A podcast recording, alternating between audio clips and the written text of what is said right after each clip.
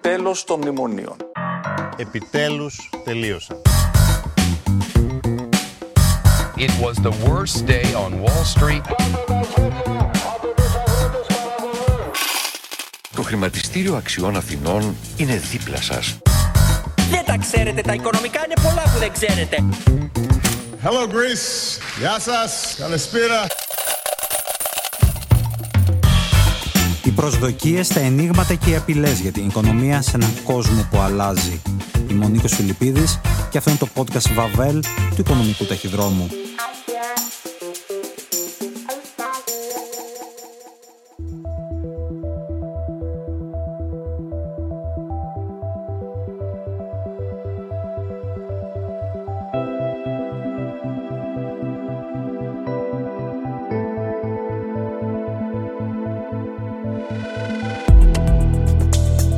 Καλημέρα, καλησπέρα και καλό σας βράδυ. Στο νέο επεισόδιο του podcast Βαβέλ ανοίγουμε το φάκελο χρηματιστήριο.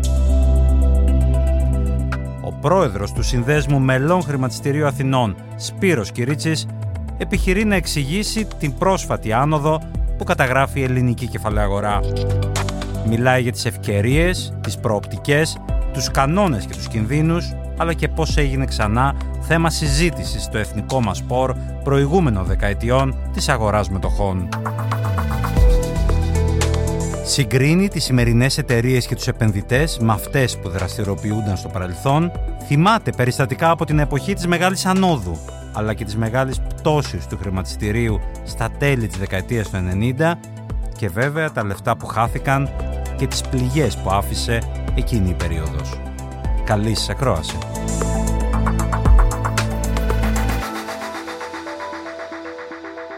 Γεια σας κύριε Κερίτσε. Γεια σας κύριε Φιλιππίδη. Μετά τη χθεσινή συνεδρίαση αυτών των ισχυρών αναταράξεων που είδαμε, σήμερα το χρηματιστήριο της Αθήνας αναζήτησε και βρήκε έναν πιο σταθερό βηματισμό. Και οι μετοχές των τραπεζών και ο Γενικός Δείκτης Τιμών του Χρηματιστηρίου κινήθηκαν ανωδικά. Λοιπόν, δεν είναι τυχαία η παρουσία μας. Το φαντάζομαι. Λοιπόν, συνδυάζεται πάρα πολύ με όλα όσα συμβαίνουν και ξαφνικά έχει τραβήξει το ενδιαφέρον εκ νέου του κόσμου, των επενδυτών αλλά και των απλών πολιτών. Θα μας πείτε εσείς το χρηματιστήριο.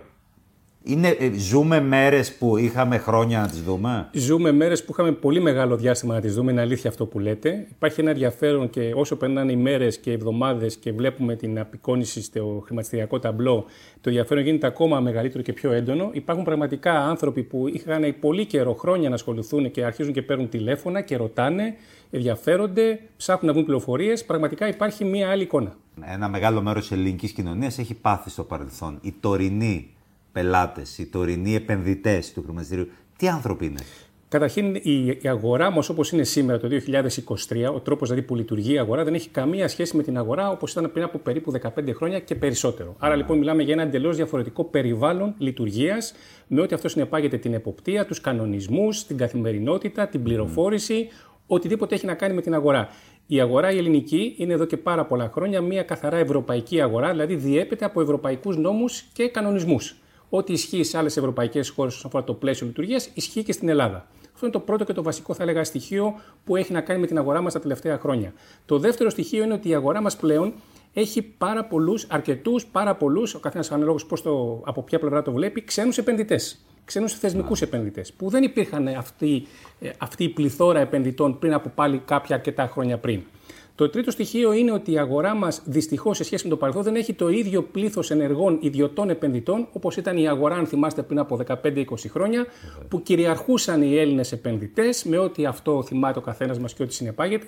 Υπάρχει ένα ενδιαφέρον, δεν έχει καμία σχέση αυτό το ενδιαφέρον με αυτό που ήταν πριν από κάποια χρόνια. Ευελπιστούμε, γιατί χρειάζεται η αγορά μας το καύσιμο από τους ιδιώτες, από τους Έλληνες ιδιώτες επενδυτές. Ευελπιστούμε ότι σιγά σιγά θα αρχίσουν να ενδιαφέρονται περισσότερο και να ασχολούνται με αυτό που λέγεται χρηματιστήριο και πώς μπορεί κάποιος να επενδύσει ένα μέρος των κεφαλαίων του στο ελληνικό χρηματιστήριο. Γιατί τώρα, γιατί τώρα βλέπουμε αυτή την άμφιση ή την έναρξη τέλος πάντων μιας καλύτερης περίοδου; Υπάρχουν μια σειρά από παράγοντες που διαμορφώνουν πάντα την πορεία του, του χρηματιστηρίου και δι του ελληνικού χρηματιστηρίου. Εξωγενείς και παράγοντες μέσα από την ίδια την αγορά. Υπάρχει ένα περιβάλλον το τελευταίο διάστημα που δείχνει ότι η χώρα σαν οικονομία γενικότερα, σαν, έτσι, σαν ε, πρόοδος και εξέλιξη, τα πράγματα βαίνουν καλύτερα, οι δείκτες είναι καλύτερη σχέση με ό,τι ήταν στο παρελθόν, οικονομική, οι βασικοί οικονομικοί δείκτες. Άρα αυτό δημιουργεί μια καλή ατμόσφαιρα γύρω από την ελληνική οικονομία. Ε, αυτό αναμφίβολα επηρεάζει και την πορεία του χρηματιστηρίου. Γιατί όταν έχεις μια οικονομία που είναι σε καλύτερη κατάσταση από όταν κάποια χρόνια πριν και όταν οι προοπτικές ακούγονται ακόμα αισιόδοξες και πιο ενθαρρυντικές, προφανώς το χρηματιστήριο αντανακλά αυτή τη δυναμική και την αποτυπώνει στο ταμπλό. Από εκεί και πέρα υπάρχουν και μια σειρά άλλων στοιχείων που έχει να κάνει με το προϊόν που πουλάει, εντός αγωγικών πουλάει το ελληνικό χρηματιστήριο. Είναι εισηγμένες εταιρείες που, αν δείτε τα θεμελιώδη πολλών εξ αυτών, είτε είναι μεγάλες είτε είναι μικρές, σε μέγεθος μιλάω εταιρείες, έχουν πραγματικά μια πολύ καλή πορεία οικονομικών μεγεθών τα τελευταία χρόνια. Το 22 περιμένουμε ότι θα κλείσουν με πολύ καλύτερα νούμερα από ότι το 21 και ούτω καθεξής. Αυτό επίσης δημιουργεί μια προσδοκία ότι υπάρχουν επενδυτικές ευκαιρίες, υπάρχουν εταιρείες που έχουν κάτι να πούνε στο επενδυτικό κοινό. Άρα, όλη αυτή η ατμόσφαιρα και η εξωτερική και η εσωτερική δημιουργεί την εικόνα που περιγράψετε προηγουμένως. Όποιος νομίζει γενικά, mm-hmm. δημοσιογράφος, πολιτικός ή ποιος άλλος, ότι μπορεί κάποιος ή κάποιοι να ρίξουν ή να ανεβάσουν ένα χρηματιστήριο το οποίο διακινεί περίπου 200 δισεκατομμύρια δραχμές την ημέρα, νομίζω ότι είναι αφελής. Το χρηματιστήριο ακολουθεί την δική του αποκλειστικά πορεία. Γιάννος Παπαντονίου, Υπουργός Εθνικής Οικονομίας και Οικονομικών από το 1996 έως το 2001. Οι πιο πολλοί Έλληνες έχουν ταυτίσει το χρηματιστήριο με την περίοδο της δεκαετίας του 90 της πολύ μεγάλης άνθησης και η συνέχεια της πολύ μεγάλης πτώσης. Εσείς επαγγελματικά, αν δεν κάνω λάθος, τότε μπήκατε μέσα στην αγορά. Το 1997. Ναι, και εγώ ε, επαγγελματικά επίσης τότε πρώτο ασχολήθηκα και έψαχνα πληροφορίες για εταιρείες οι οποίες τότε φαινόντουσαν ε, ως μετοχές λαμπρές και όταν τις έψαχνες λίγο δεν είχαν και πολλή ουσία ακριβώς από πίσω. Αυτές οι πληγές του τότε, οι πρακτικές του τότε, τις θυμάστε; Τη θυμάμαι πάρα πολύ καλά και όχι μόνο εγώ και όλοι οι συμμετέχοντες στην αγορά όλα αυτά τα τελευταία 25 χρόνια. Τις θυμούνται και οι αποπτικές αρχές, για να το συνδέσω φαντάζομαι με αυτό που θέλατε να ναι. πείτε. Ε, οπότε ναι και τις θυμόμαστε και έχουμε πάρει τα μαθήματα όλοι μας, στο βαθμό που καθένας συμμετείχε και δραστηριοποιούταν με το όποιο ρόλο είχε. Η αγορά Όπως λειτουργεί, όπως είπα και στην εισαγωγή σήμερα, με την αγορά που λειτουργούσε το 1999, δεν έχει καμία σχέση. Είναι δύο εντελώς ξεχωριστά πράγματα όσον αφορά τη λειτουργία, την εποπτεία, το πλαίσιο ενημέρωσης, το πλαίσιο πληροφόρησης. Επειδή θέλω να είμαι συγκεκριμένος ε, και να μην λέω πράγματα που ο καθένας μπορεί να τα μεταφράζει όπως εκείνος νομίζει, θα δώσω ένα παράδειγμα. Ε, το 1999, που ήταν τότε οι πολλές εταιρείες στο χρηματιστήριο και υπήρχε αυτή, θυμάστε τότε, η συζήτηση και η φημολογία κλπ. κλπ. Θα σας δώσω ένα χαρακτηριστικό παράδειγμα, όπως είπα. Όταν μια εταιρεία ήθελε να στείλει μια ενημέρωση ερχόταν σε έγχαρτη μορφή στο χρηματιστήριο. Δηλαδή σε κείμενο, γραφόταν σε κείμενο και ερχόταν είτε με, το fax είτε με, με τον ταχυδρόμο των εισαγωγικών με το πρωτόκολλο. Αυτό λοιπόν το κείμενο θα έπρεπε να αναπαραχθεί εσωτερικά στο χρηματιστήριο Αθηνών, να ξαναγραφεί δηλαδή, και να εισαχθεί στην εφημερίδα του χρηματιστηρίου, η οποία επίσης ήταν μια χάρτινη εφημερίδα, όπως όλες οι εφημερίδες, αν θυμάστε, που κυκλοφορούσαν τότε σε χάρτινη μορφή, και να βγει την επόμενη, τη μεθεπόμενη μέρα αναλόγως με βάση τον όγκο εργασιών. Αυτά σήμερα δεν υπάρχουν. Ναι, Σήμερα η πληροφορία ναι. είναι σε χρόνο ντετέ. Και στη μέση η πληροφορία, η πληροφορία κυκλοφορούσε ως φήμη. Και στο διάστημα πολύ σωστά, επειδή υπήρχε όλο αυτό το διαδικαστικό, πολλοί βγαίνανε και λέγανε αυτά που θέλουν να πούνε ή που δεν λέγανε αυτά που δεν θέλουν να πούνε. Ουδής ένοχος για το έγκλημα του χρηματιστηρίου, αυτό το τριμελές εφετείο κακουργημάτων, μετά από μια πολύ μηνυ δίκη, έκρινε ομόφωνα ότι δεν απεδείχθη το αδίκημα της απάτης σε βάρος του επενδυτικού κοινού. Όλα αυτά τα λεφτά τότε, τι έγιναν, ξαφανίστηκαν; Τα λεφτά ήταν πάρα πολλά. Ήταν πάρα πολλά. Γιατί πέρα από τις ε, αξίες που δημιουργήθηκαν, συγγνώμη σας διακόπτω, έγινε και πραγματικά λεφτά με αυξήσεις κεφαλαίου που εταιρείες πήραν τα χρήματα. Υλοποιήθηκαν αυτές οι επενδύσεις. Εγώ ακριβώς αυτά τα λεφτά αναφέρομαι. Δεν αναφέρομαι στις συναλλαγές και στο πόσο ανέβηκε και πόσο κατέβηκε ο δείκτης. Αναφέρομαι για, τη, για την ουσία του θέματος.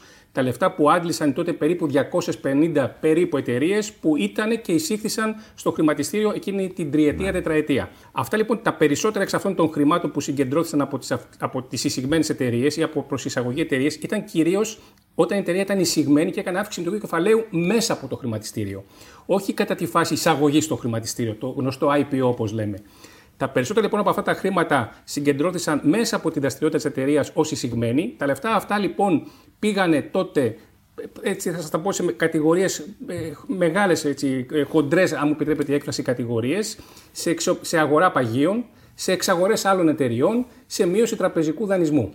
Και δυστυχώς τα περισσότερα από αυτά τα χρήματα εκεί που πήγαν με τον τρόπο που επενδύθησαν δεν φέραν τα προσδοκόμενα αποτελέσματα στις εισηγμένες. Γι' αυτό η σημερινή εικόνα των 100 περίπου 50 εισηγμένων εταιριών, αν τις δούμε ποιες είναι, είναι λίγες αυτές που ήταν εν ζωή χρηματιστηριακή εννοώ το, ε, το 2000. Δηλαδή, Είναι άλλη τώρα η εικόνα. είναι, του πολύ, χρηματιστηρίου. είναι, είναι διαφορετική εικόνα από αυτή που ήταν πριν από περίπου 20 χρόνια. Τι είδους αγορά είμαστε, με ποια αγορά συγκρινόμαστε; Δηλαδή, αυτή τη στιγμή ένας ε, επενδυτής, ο οποίος σκέφτεται την Ελλάδα, με ποια χώρα τη συγκρίνει; Είμαστε μια αγορά που χαρακτηριζόμαστε καταρχήν ως αναπτυσσόμενη και θέλουμε να μπούμε στις αναπτυγμένες αγορές. Αυτός είναι ένας χαρακτηρισμός, πώς έχουμε για τα ομόλογα την Ναι, πιστοτική ναι, ναι. διαβάθμιση, κάτι αντίστοιχος. Που δεν έχουμε την επενδυτική βαθμίδα και νομίζω Ακριβώς. ότι επηρεάζει αρνητικά. Προφανώς, προφανώς. Άρα λοιπόν οι επενδυτές που στρέφονται στο ελληνικό χρηματιστήριο είναι επενδυτές, θα έλεγα, πιο διαδεθμένοι να πάρουν μεγαλύτερο ρίσκο ως αγορά που προσφέρει τέτοιου είδους ρίσκο. Γι' αυτό και βλέπατε στο παρελθόν και βλέπουμε ακόμα και σήμερα να δραστηριοποιούνται ξένοι επενδυτές που έχουν το χαρακτηρισμό του hedge fund.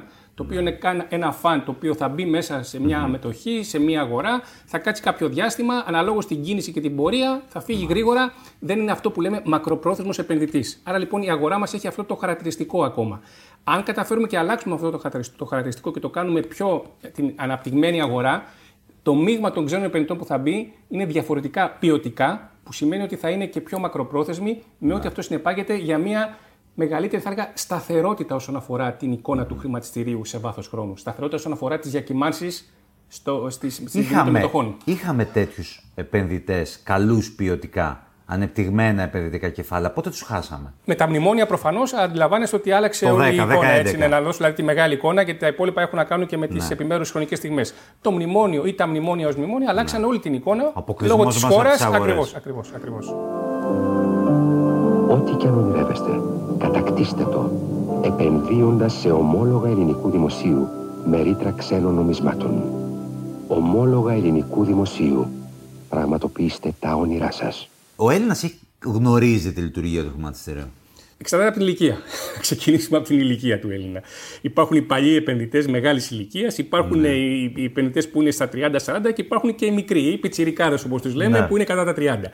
Οπότε θα πρέπει να δούμε την κάθε περίπτωση διαφορετικά, γιατί ξέρετε, λειτουργούν και με διαφορετικό τρόπο. Δηλαδή, οι μικρές ηλικίες που είναι θυσμένε στην τεχνολογία, στο κινητό και Ναι. στο εύκολο και γρήγορο, έχουν πρόσβαση σήμερα από το κινητό τους, που δεν υπήρχε αυτό πριν από 5, 10, 15 χρόνια, σε όλες τις αγορές του κόσμου. Ακριβώς. Οπότε για αυτού λειτουργεί λίγο διαφορετικά το πώς βλέπουν το ελληνικό χρηματιστήριο όταν ταυτόχρονα μπορούν να δουν και άλλα πράγματα και να επενδύσουν με το πάτημα ενός Όπως κουμπιού. μπαίνανε στα κρύπτο και χάσαν πάρα πολλά λεφτά. Ακριβώς, και εδώ ακριβώς, Έλληνες. ακριβώς. Είναι κάτι το οποίο η αλήθεια είναι, εσείς τα ευρωπηδικά που έχετε υποστεί αρκετά μεγάλη κριτική, ενώ οι άνθρωποι της ελληνικής χρηματαγοράς πρέπει να το λέτε ότι έχουν χαθεί πολλά λεπτά στα κρυπτονομίσματα, διεθνείς αγορές, εδώ από Έλληνες εγχώριου επενδυτές. Η οποία αγορά, όπως ξέρετε, δεν είναι ε, regulated, δεν είναι δηλαδή εποπτευόμενη. Ναι. Ακριβώς. Οπότε έχει κάνει ο καθένας ό,τι θέλει με τον τρόπο που λειτουργεί.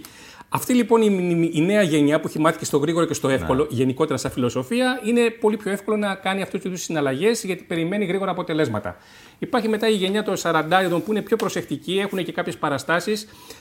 Τα χρήματά τους κάνουν και δεύτερη σκέψη πώς θα τα επενδύσουν στο βαθμό Μμ. που έχουν διαθέσιμα λόγω της γενικότερης οικονομικής κατάστασης. Και υπάρχουν και πιο μεγάλοι που είναι μαθημένοι με βάση και το παρελθόν, τις εμπειρίες Ναι. του παρελθόντος, που θέλουν να διαβάσουν, θα πάρουν δύο τηλέφωνα, θα κάνουν δηλαδή δύο, δε- δύο δεύτερες σκέψεις παραπάνω, θα μιλήσουν δηλαδή με κάποιους και ελπίζω να είναι επαγγελματίες της αγοράς και όχι ο, περί, ο περίγυρος, ο οποίος συνήθως δεν οδηγεί σε, σοβα- σε σωστές αποφάσεις, που αυτοί λειτουργούν διαφορετικά. Το θέμα εμείς, σαν ελληνικό χρηματιστήριο, να μπορέσουμε να αντλήσουμε, να, να, αντλήσουμε, να, μπορέσουμε να προσελκύσουμε όλες αυτές τις κατηγορίες των επενδυτών, γιατί τους χρειαζόμαστε όλους. Γιατί σήμερα το πλήθος των, ε, των πελατών, των, ημεδα, των ημεδαπών, των Ελλήνων ιδιωτών, να το πω έτσι, που δραστηριοποιούνται στο ελληνικό χρηματιστήριο είναι πολύ μικρός σαν νούμερο και θέλουμε πολύ περισσότερους, γιατί το έχει ανάγκη η αγορά μας. Το έχουν ανάγκη οι 150 εισηγμένες εταιρείες, υπό την έννοια ότι πρέπει να διαχυθεί μέσα στην αγορά αυτό το ενδιαφέρον και όχι μόνο σε επιλεγμένους τίτλους 5, 10, 15. Δεν είναι ένα χρηματιστήριο 15 τίτλοι. Είναι λάθος αυτό.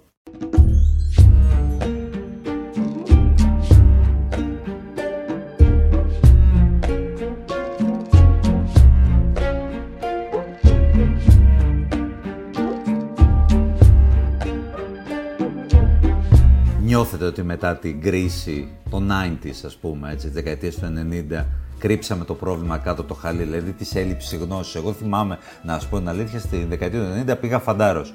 Ε, όλοι οι στρατιωτικοί είτε ετοιμαζόντουσαν να ανοίξουν ΕΛΔΕ, είτε είχαν ανοίξει ΕΛΔΕ, είτε ρωτού, με ρωτούσαν μαζικά για την πορεία μετοχών. Μετά, ε, όταν γύρισα από το στρατό, πήγαινα στον οδοντίατρο, μου έλεγε και δύο μετοχές. Το ερώτημα είναι όλοι αυτοί οι άνθρωποι, οι οποίοι τότε διαφέρθηκαν, πιο πολύ, το υπογράφουμε νομίζω όλοι, έχασαν μεγάλο μέρος της περιουσίας τους, αν σε αυτούς τους ανθρώπους πήγαμε μετά να τους πούμε τουλάχιστον ποιο ήταν το σωστό, η σωστή διαδικασία. Ναι, δεν έχει γίνει όπως το, αυτό όπως το περιγράφετε, δεν έχει γίνει. Και είναι λάθος που δεν έχει γίνει. Το θετικό όμως είναι, γιατί μου αρέσει να λέω και τα θετικά ταυτόχρονα με την ε, όποια θέλετε έτσι ναι. ειδική προσέγγιση, είναι ότι τα τελευταία χρόνια έχει εντοπιστεί το πρόβλημα και γίνονται συντεταγμένες προσπάθειες και από την κεφαλαγορά και από το Υπουργείο mm. και από το χρηματιστήριο να μπορέσουμε να δώσουμε σε αυτούς τους ανθρώπους έστω τη βασική οικονομική πληροφορία. Δεν λέμε να τους κάνουμε γκουρού των αγορών ή οτιδήποτε άλλο. Κάποια βασικά πράγματα και με τη βοήθεια των ειδικών να μπορούν να παίρνουν σωστές αποφάσεις. Σας ανησυχεί κάτι από την άνοδο που καταγράφεται ξανά πάλι που επιχειρείται αυτό που επιχειρήθηκε και το 2014. Μία άνοδος χρηματιστήριο πάνω από τις χίλιες μονάδες. Αυτό τώρα είναι πυροτέχνημα. Μας είπατε στην αρχή ότι λίγο τα θεμελιώδη όλα έχουν βελτιωθεί.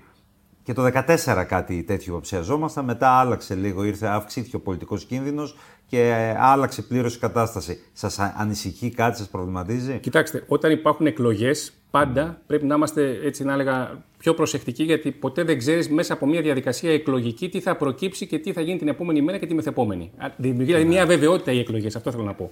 Ναι. Ε, αυτό λοιπόν το έχουμε δει και στο παρελθόν σε αντίστοιχες εκλογικές ε, περιόδους. Οπότε λοιπόν αυτό είναι ένα στοιχείο το οποίο πρέπει να το έχουμε στο πίσω μέρος του μυαλού μας. Παρά, ταυτόχρονα όμως, όταν βλέπεις ότι υπάρχει αυτή όλη η δυναμική των εταιριών, των εισηγμένων που έχουν τα θεμελιώδη που ανέφερα προηγουμένως και πιστεύεις ότι η αγορά μας, αν όντως δεν έχουμε εκλογικές περιπέτειες με την έννοια της ομαλότητας και της συνέχειας, νομίζω ότι το χρηματιστήριο θα έχει να δώσει πράγματα θετικά στο άμεσο μέλλον. Άρα, πολλοί βλέποντας αυτή και πιστεύοντας αυτή την εικόνα, σου λέει: Γιατί δεν μπορώ από τώρα να κάνω μια τοποθέτηση από τώρα από το να περιμένω μετά από ένα, δύο, τρεις, τέσσερις μήνες. Δεν είναι λοιπόν κάτι που με φοβίζει υπό την έννοια ότι θα δημιουργηθεί μια φούσκα, αν φαντάζομαι ναι. αυτό το ερώτημά ναι, ναι, σας. Ναι. Θεωρώ ότι το ελληνικό χρηματιστήριο έχει μείνει πολύ πίσω σε σχέση και με τα υπόλοιπα ευρωπαϊκά. Αν δείτε την πορεία των ευρωπαϊκών χρηματιστηρίων τελευταία χρόνια ήταν θετική, το δικό μας δεν είχε αντίστοιχη θετική πορεία. Θα έλεγα μια mm-hmm. σταθερή, αρνητική, μια σταθερή πορεία, λέμε το τελευταίο διάστημα. Οπότε λοιπόν υπάρχει όλο αυτό το ενδιαφέρον που νομίζω ότι μπορεί να δώσει αυτές τις, ε, αυτή την θετική εικόνα που είπαμε προηγουμένως.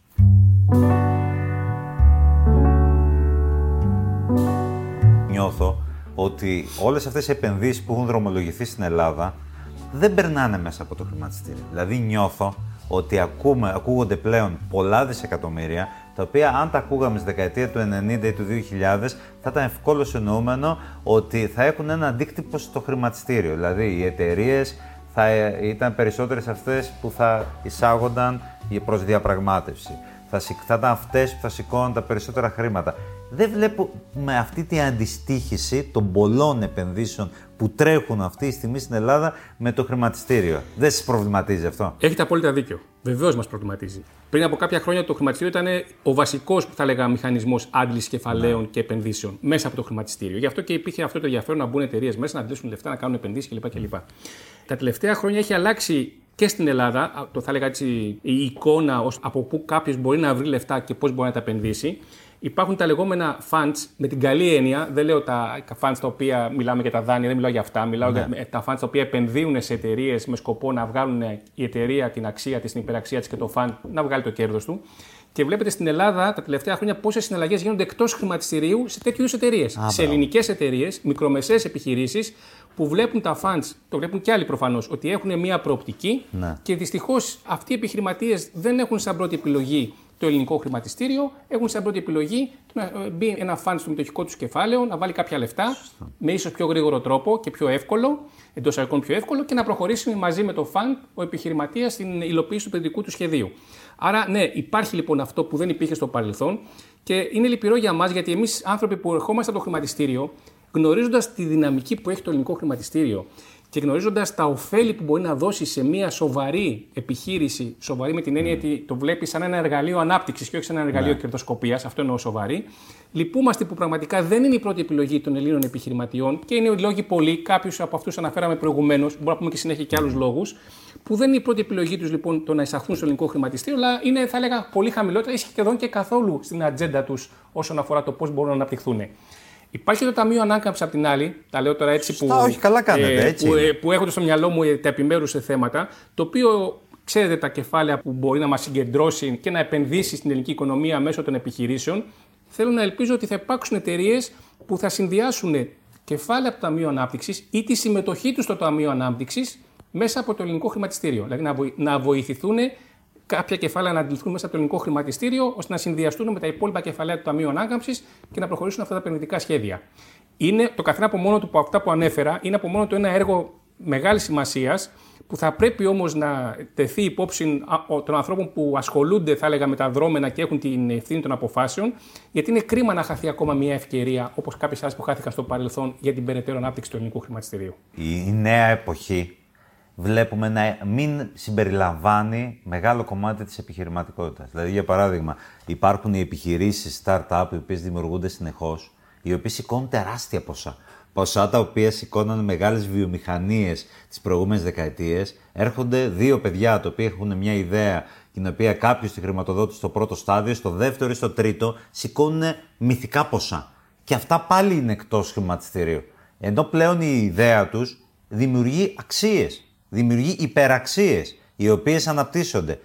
Μήπως πρέπει να εξυγχρονιστεί περισσότερο, πιο γρήγορα, μήπως κάτι δεν πάει καλά με τους κανονισμούς; Ναι, Νομίζω ότι το άφησα και προηγουμένως να νοηθεί ότι θα πρέπει να δούμε το χρηματιστήριο στη νέα εποχή όπως έχει αυτή διαμορφωθεί τη δεκαετία που τρέχουμε. Ε, γιατί είπαμε το χρηματιστήριο εξελίσσεται όπως εξελίσσεται η οικονομία, όπως εξελίσσεται οι αγορές, ναι. όπως εξελίσσεται ο κόσμος. Άρα λοιπόν προφανώς θέλει έναν άλλο τρόπο λειτουργίας του και να, να προσεγγίσει, θα έλεγα, ανάγκες που έχουν και χαρακτηριστικά της σημερινής εποχής και να μπορέσει να πει σε αυτούς τους ανθρώπους και όλους αυτούς που εμπλέκονται σε αυτές τις διαδικασίες ότι η κεφαλαγορά είναι η πρώτη επιλογή. Διότι η εμπειρία λέει το εξής. Ε, λέει ότι μια εταιρεία που βλέπει, όπως το είπα και πριν, το χρηματιστήριο σαν ένα μηχανισμό άντλησης κεφαλαίων και σαν ένα, θα έλεγα, ένα, ένα, τη διαδρομή, τη διαδρομή για να πας κάπου παρακάτω, δεν είναι αυτός ο σκοπός δηλαδή, είναι διαδρομή, είναι το μέσο μόνο ωφελημένη μπορεί να είναι. Γιατί έχει πρόσβαση σε φτηνά κεφάλαια, ενώ με τα funds η συμμετοχή ενός fund σε ένα κεφάλαιο είναι πολύ ακριβή. Είναι πολύ ακριβή, το τονίζω αυτό. Δεύτερον, έχει τη δυνατότητα να εξωτερικεύσει ακόμα περαιτέρω την εταιρεία ως εταιρεία μέσα από την παρουσία της στο χρηματιστήριο, στο ταμπλό όπως το λέμε. Να προβεί δηλαδή σε μια σειρά από εσωτερικές ενέργειες λόγω του θεσμικού ναι. πλαισίου και να γίνει εσωτερικά πιο ισχυρή, πιο δυνατή, ποιοτικά καλύτερη. Τρίτον, να προβάλλει τον εαυτό της, τα προϊόντα της, σε ένα κοινό το οποίο μέχρι τότε δεν την ήξερε ή την ήξερε μέσα από την παρουσία της στο χρηματιστήριο. Τέταρτον, να διαπραγματευτεί με τις τράπεζες στο βαθμό που έχει ανάγκες τραπεζικού δανεισμού ακόμα καλύτερους όρους συνεργασίας ω εισηγμένοι, ως regulated, διότι και οι τράπεζες δίνουν αξία, και οι, και οι λοιποί θα λέγα εξωτερικοί συνεργάτες, προμηθευτές, οτιδήποτε άλλο, στο ότι είναι regulated, είναι υποπτευόμενος, άρα έχει κάποιο κώδικα και κάποιο μηχανισμό εσωτερικής λειτουργίας που είναι αποδεκτός. Υπάρχουν λοιπόν πολλά ωφέλη. Δυστυχώς θα πρέπει αυτά τα ωφέλη να επικοινωνηθούν, το δυστυχώς το λέω δεν έχει γίνει, να επικοινωνηθούν με ένα συντεταγμένο τρόπο σε όλους αυτούς τους μικρομεσαίους και τις μεγάλες επιχειρήσεις της νέας εποχής. Της νέας εποχής που ενδιαφέρονται να βρουν κεφάλαια και να μπορέσουν και με κάποια κίνητρα φορολογικά, οικονομικά ή οτιδήποτε άλλο να τραβήξουμε αυτό το ενδιαφέρον αυτών των, των επιχειρηματιών και να τους φέρουμε στο ελληνικό χρηματιστήριο. Εσείς έχετε εντοπίσει ως ΜΕΧΑ το κίνητρο, το σημαντικό, το οποίο θα άλλαζε; Πριν από δύο χρόνια, επί υπουργείας του κυρίου Ζαβού, με αυτή την κυβέρνηση, την νέα κυβέρνηση, ναι, ναι. Είχε, είχε αναλυφθεί μια πρωτοβουλία, κατόπιν θα έλεγα πρωτο, προτροπής και τους ΜΕΧΑ προς τον Υπουργό, και είχε συσταθεί μια ομάδα εργασίας από εμπειρογνώμων της αγοράς. Δηλαδή ναι. από εκπροσώπους όλων των θεσμικών φορέων της αγοράς. Δηλαδή από ανθρώπους της αγοράς. Ναι. Οι οποίοι κάθισαν γύρω από ένα τραπέζι και διαμόρφωσαν ένα πλαίσιο προτάσεων για το πώς μπορούμε να κάνουμε καλύτερη την ελληνική κεφαλαγορά. 50 προτάσεις οι άνθρωποι αυτοί συγκεκριμένα mm. περίπου κατέθεσαν με κάποιους άξονες υλοποίησης. Ναι. Δυστυχώς αυτό το σχέδιο μέχρι σήμερα δεν έχει προχωρήσει περαιτέρω. Γιατί αυτό το σχέδιο προβλέπει την καταγραφή των προτάσεων, όπως έγινε, την περαιτέρω αξιολόγησή τους σε δεύτερο χρόνο, που δεν ναι. προχώρησε, και κάποιες παρεμβάσεις τη κυβέρνησης σε επίπεδο φορολογικών και λοιπόν κινήτρων και κάποιες παρεμβάσεις της ίδιας της ΕΧΑΕ σε επίπεδο χρηματοδότησης κάποιων δράσεων. Δυστυχώς αυτό το κείμενο παρέμεινε εδώ και δύο χρόνια αδρανές, Υπήρξε πρόσφατα μια καινούργια πρωτοβουλία πάλι από το Υπουργείο Οικονομικών, από τον Υπουργό τον κύριο Σταϊκούρα και δραστηριοποιήθηκε μέσω, ε, θα έλεγα έτσι, που, ε, μέσω συγκέντρωσης του ενδιαφέροντος και της συμμετοχής της CBRD, της, Ευρωπα... της Ευρωπαϊκής ε, Κοινότητας, της Επιτροπής Κεφαλαγοράς, της ΕΧΑΕ και των Οργανισμού Ανασυγκρότησης να διαμορφώσουν μια στρατηγική για την ανάπτυξη κεφαλαγοράς, στη λογική ότι πώς μπορούμε να φτιάξουμε καλύτερα την ελληνική κεφαλαγορά. Έχει αρκετό δρόμο αυτό μπροστά Ευχής έργων είναι η δουλειά που είχε γίνει δύο χρόνια πριν από ανθρώπους της αγοράς, με τη δουλειά που θα γίνει τώρα ή που θα ξεκινήσει τώρα ή που θα προχωρήσει τώρα με τη νέα πρωτοβουλία. Αυτά δύο να παντρευτούν για να βγει κάτι αποτελεσματικό. Ξέρετε, θα πω κάτι ακόμα που το Ναι. θεωρώ πολύ σημαντικό. Έχουμε φύγει από την εποχή που κάποιος μπορεί να κάνει τα πάντα και έχει άποψη για τα πάντα και έχει σωστή άποψη για τα πάντα. Mm. Φορέας εννοώ κάποιος φορέας ή κάποιος, θα έλεγα, που λειτουργεί μέσα σε αυτούς του φορείς. Η εποχή μας και ειδικά η ελληνική κεφαλαγορά χρειάζεται τη συνεργασία και τη συμμετοχή όλων των συμμετεχόντων στην αγορά για να βγει κάτι το οποίο θα είναι και αποτελεσματικό και θα είναι και αποδεκτό από τους συμμετέχοντες. Γιατί είναι εύκολο ο καθένας να βγαίνει και να δημιουργεί κριτική ή να κάνει κριτική. Το σημαντικό είναι να μπορείς να βοηθήσεις, να βάλεις πλάτη στο να πάμε την αγορά μας σε ένα επίπεδο πιο ψηλό. Εμείς αντιμετωπίζουμε το χρηματιστήριο σε ένα θεσμό ουσιαστικό, λειτουργικό, ενθαρρύνουμε τον κόσμο να μπει και θυμίζουμε βέβαια στον κόσμο. Γιατί νιώθω ότι οι πολιτικοί δεν θέλουν να μιλάνε για χρηματιστήριο; Ίσως φοβούνται. Ναι. Ίσως φοβούνται. Ίσως τους φοβίζει ακόμα. Κάτι το οποίο, όπως είπα και στην αρχή της κουβέντας μα. Ατάκες Παπαντονίου, θυμάμαι Νομίζω δεκαετία ναι, 90 έχουν, και άλλα. έχουν μια φοβία, αλλά νο- νομίζω ότι δεν είναι δικαιολογημένοι πλέον. Έχουν περάσει τα πράγματα, έχει εξελιχθεί η αγορά, έχουμε πάει μπροστά, υπάρχουν άλλοι μηχανισμοί, άλλη νομοθεσία, άλλο πλαίσιο. Α τα αφήσουμε αυτά πίσω και ας κοιτάξουμε την επόμενη μέρα. Όχι, γιατί βλέπω να πηγαίνουν με πολύ μεγάλη άνεση να χτυπάνε το σφυρί στο αμερικανικό χρηματιστήριο και στο ελληνικό χρηματιστήριο ε, ε, επί της ουσίας ε, είναι λες και είναι απαγορευμένο έδαφος για τους περισσότερους, μην τους αδικήσω όλους Σωστά, καλά τους το λέτε. πολιτικούς. Το 99 ακόμα κάποιο τους στοιχειώνει. Αυτό Ναι, είναι αλήθεια. ναι, Είναι κάποιος. ναι, το- Αλλά δεν- πρέπει να το, ξε... πρέπει να το ξεπεράσουμε. Σωστό. Είμαστε το 2023. Δεν μπορούμε να ζούμε ακόμα με το 1999. Να, πα- να μάθουμε από το 99, αλλά όχι να συνεχίσουμε να ζούμε για το 99. Ναι, δεν ξέρω βέβαια αν ε, τους θέλουμε τους πολιτικούς να μιλάνε για την αγορά. Η αγορά μπορεί να λειτουργήσει εύκολα και άνετα χωρίς τους πολιτικούς. Δεν χρειάζεται δηλαδή να μιλάνε οι πολιτικοί για την αγορά. Οι πολιτικοί ας κάνουν αυτό το κομμάτι που τους αναλογεί στο γενικότερο πλαίσιο της οικονομίας και η αγορά θα βρει το βηματισμό της. Ωραία, για τελευταίο, πέστε μας κάτι τώρα εδώ μεταξύ μας, δεν θα τα ακούσει κανείς άλλος, πέστε μας τι μετοχές να αγοράσουμε. Λοιπόν, είναι, είναι μια έτσι, πρόταση, καταλαβαίνω από, από πλευρά σας.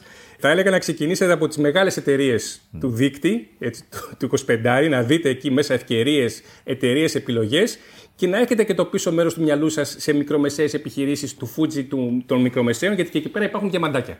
Και τι κοιτάζουμε, ειδικά όταν, όταν κοιτάζουμε μία μετοχή; Τι κοιτάμε προσεκτικά; Κατα... Ξεκινάμε από τα θεμελιώδη. Έτσι. Τε- Την δραστηριότητα της εταιρείας, τον κλάδο που δραστηριοποιείται και τα θεμελιώδη της οικονομικά στοιχεία. Αυτό είναι βασικό. Ξεκινάμε από εκεί. Ευτυχώς πλέον νομίζω ότι οι οικονομικές καταστάσεις για ανθρώπους που μπορούν να καταλάβουν πέντε πράγματα δεν έχουν αυτά τα. Τώρα θα με, προ- με προκαλείτε να πω κάτι άλλο και να πεταχτώ σε άλλο θέμα, αλλά έχει, έχει αξία. Μέχρι και την εφαρμογή των διεθνών λογιστικών προτύπων, που είναι ένα πλαίσιο να το πω, ε, σύνταξης και ε, δημοσίευσης οικονομικών καταστάσεων που ισχύει σε όλο τον αναπτυγμένο κόσμο, οι ελληνικές επιχειρήσεις συντάσσαν τους συλλογισμούς τους. Και οι εισηγμένες, αυτό έγινε μέχρι το, μέχρι το 2002 ίσχυε, με βάση το ελληνικά, τα ελληνικά πρότυπα. Τα οποία για όσους δεν ξέρουν, εσείς μάλλον το γνωρίζετε, ήταν, είναι φορολογικά, δεν είναι λογιστικά. Δηλαδή, ξεκινάμε πώς θα διαμορφώσουμε φορολογικά τον ισολογισμό μας και μετά θα κάτσουμε να κάνουμε και τις λογιστικές εγγραφές. Οπότε λοιπόν αυτό έχει σαν αποτέλεσμα, και το λέω αυτό γιατί έτσι λίγο να, να ευθυμίσουμε, υπήρχαν οικονομικές καταστάσεις των εταιριών με βάση τα ελληνικά πρότυπα και στο κάτω μέρος των οικονομικών καταστάσεων υπήρχε το πιστοποιητικό του ορκωτού. Ο οποίος ορκωτός όφιλε, και αυτό έκανε, έγραφε μία σειρά από παρατηρήσεις. Ότι η εταιρεία δεν ακολούθησε εκείνο, δεν έκανε εκείνο, δεν έκανε το άλλο, δεν, δεν. Ήταν όλα δεν, δεν ήταν ότι έκανε. Αν κάποιος άθριζε ή αξιολογούσε τις παρατηρήσεις στο κάτω μέρος, μπορούσε να δημιουργήσει μια εντελώς διαφορετική εικόνα του ισολογισμού σε σχέση με το πάνω μέρος.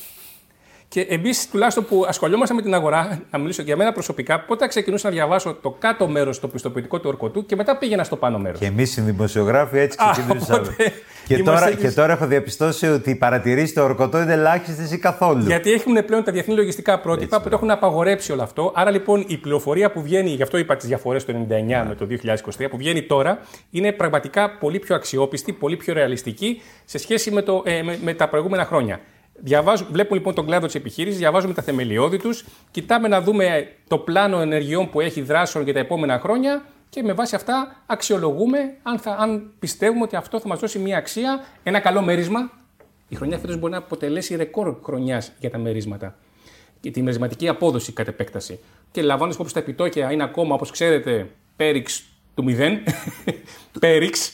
Σωστά. Έτσι, το, έχει το, οποίο- το, οποίο- ενδιαφέρον. το οποίο είναι καλό να εξηγήσουμε τι είναι μέρισμα. Μέρισμα είναι το- το ποσό που θα πάρει πίσω κάποιος από την κερδοφορία της επιχείρησης. Θα το πω όσο πιο έτσι απλά μπορώ. Ω μέτοχος. Ως μέτοχος, ως μέτοχος, όταν ως αγοράζει μέτοχος. μετοχές Ακριβώς, πλέον. ακριβώς. Ακριβώς. Και Είσαι οι μέτοχος. εταιρείες παράγουν κέρδη. Και δίνουν ένα κομμάτι από αυτά στους μετόχους τους. Τους ανταμείβουν. Α, μπράβο. Υπάρχουν λοιπόν εταιρείες που έχουν μια μερισματική απόδοση για, σ- στην τελευταία χρονιά, σε μία χρονιά και 4 και 5 και 6 και 7%. Αυτό είναι σημαντικό για κάποιον να, που σου λέει θα πάρω ένα καλό μέρισμα. Προφανώς με τον κίνδυνο της τιμής συμμετοχής. Δεν το ξεχνάμε αυτόν. Ναι. Αλλά εταιρείες μεγάλες που έχουν μια μεγαλύτερη, θα λέγα έτσι, μικρότερη volatility με, με, ε, όσον αφορά τη διακύμαση των τιμών των μετοχών, είναι ένα παραπάνω στοιχείο για κάποιον να, να, το επιλέξει, να την επιλέξει σαν εταιρεία. Οφείλω να ρωτήσω τελευταία για τον κλάδο σας.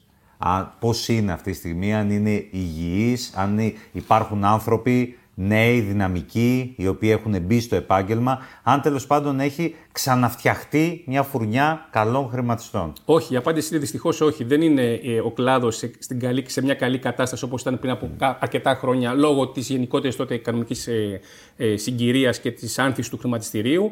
Έχει περιοριστεί σημαντικά ο αριθμός των χρηματιστηριακών εταιριών. Αυτή τη στιγμή δραστηριοποιούνται, να σας το πω το στοιχείο, γιατί πολλοί με ρωτάνε και όταν του λέω το νούμερο πέφτουν τα σύννεφα. Ε, δραστηριοποιούνται στην Ελλάδα περίπου 40 χρηματιστηριακές εταιρείες.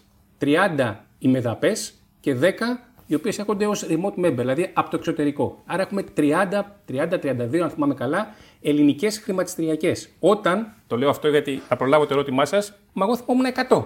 Τώρα δεν είναι 100, είναι 30. Άρα ο κλάδος έχει συρρυκνωθεί λόγω όλων αυτών που αναφέραμε τα προηγούμενα χρόνια.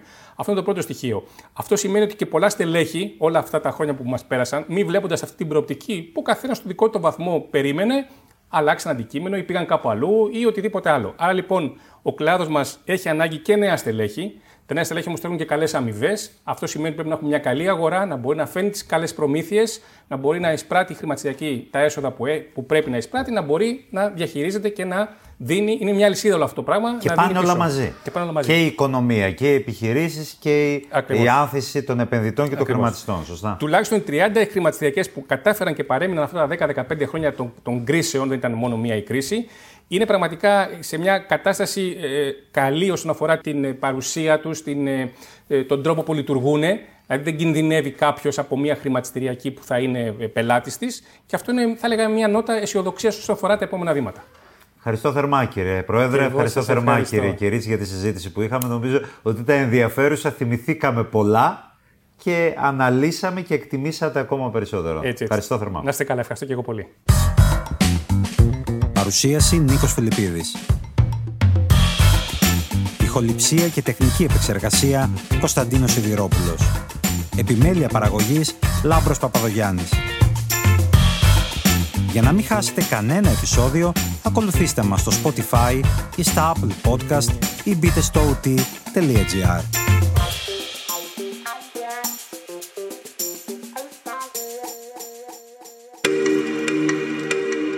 Alter Ego Media. Podcast.